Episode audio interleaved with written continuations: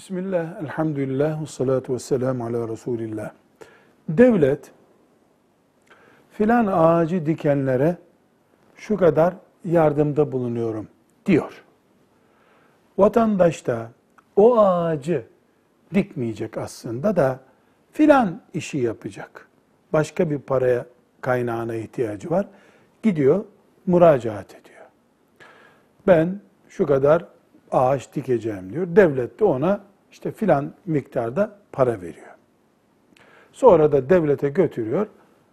Başka bir arkadaşından para vererek ya da hatır uğruna aldığı faturayı gösteriyor.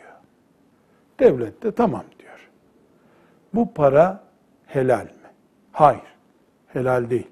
Çünkü mümin verdiği sözü imanıyla bağlantılı görüp yıpratmaz. Yani ağaç dikeceğim diye mesela aldığı bir parayı başka bir iş için kullanmaz mümin. Zira ağaç gösterip makine almak ya da bir şeyin kirasını vermek için kullanıldığında para buna yalan karışmıştır. Yalan kaynaklı bir para elde edilmiştir. Yalanın girdiği yerde de haram vardır.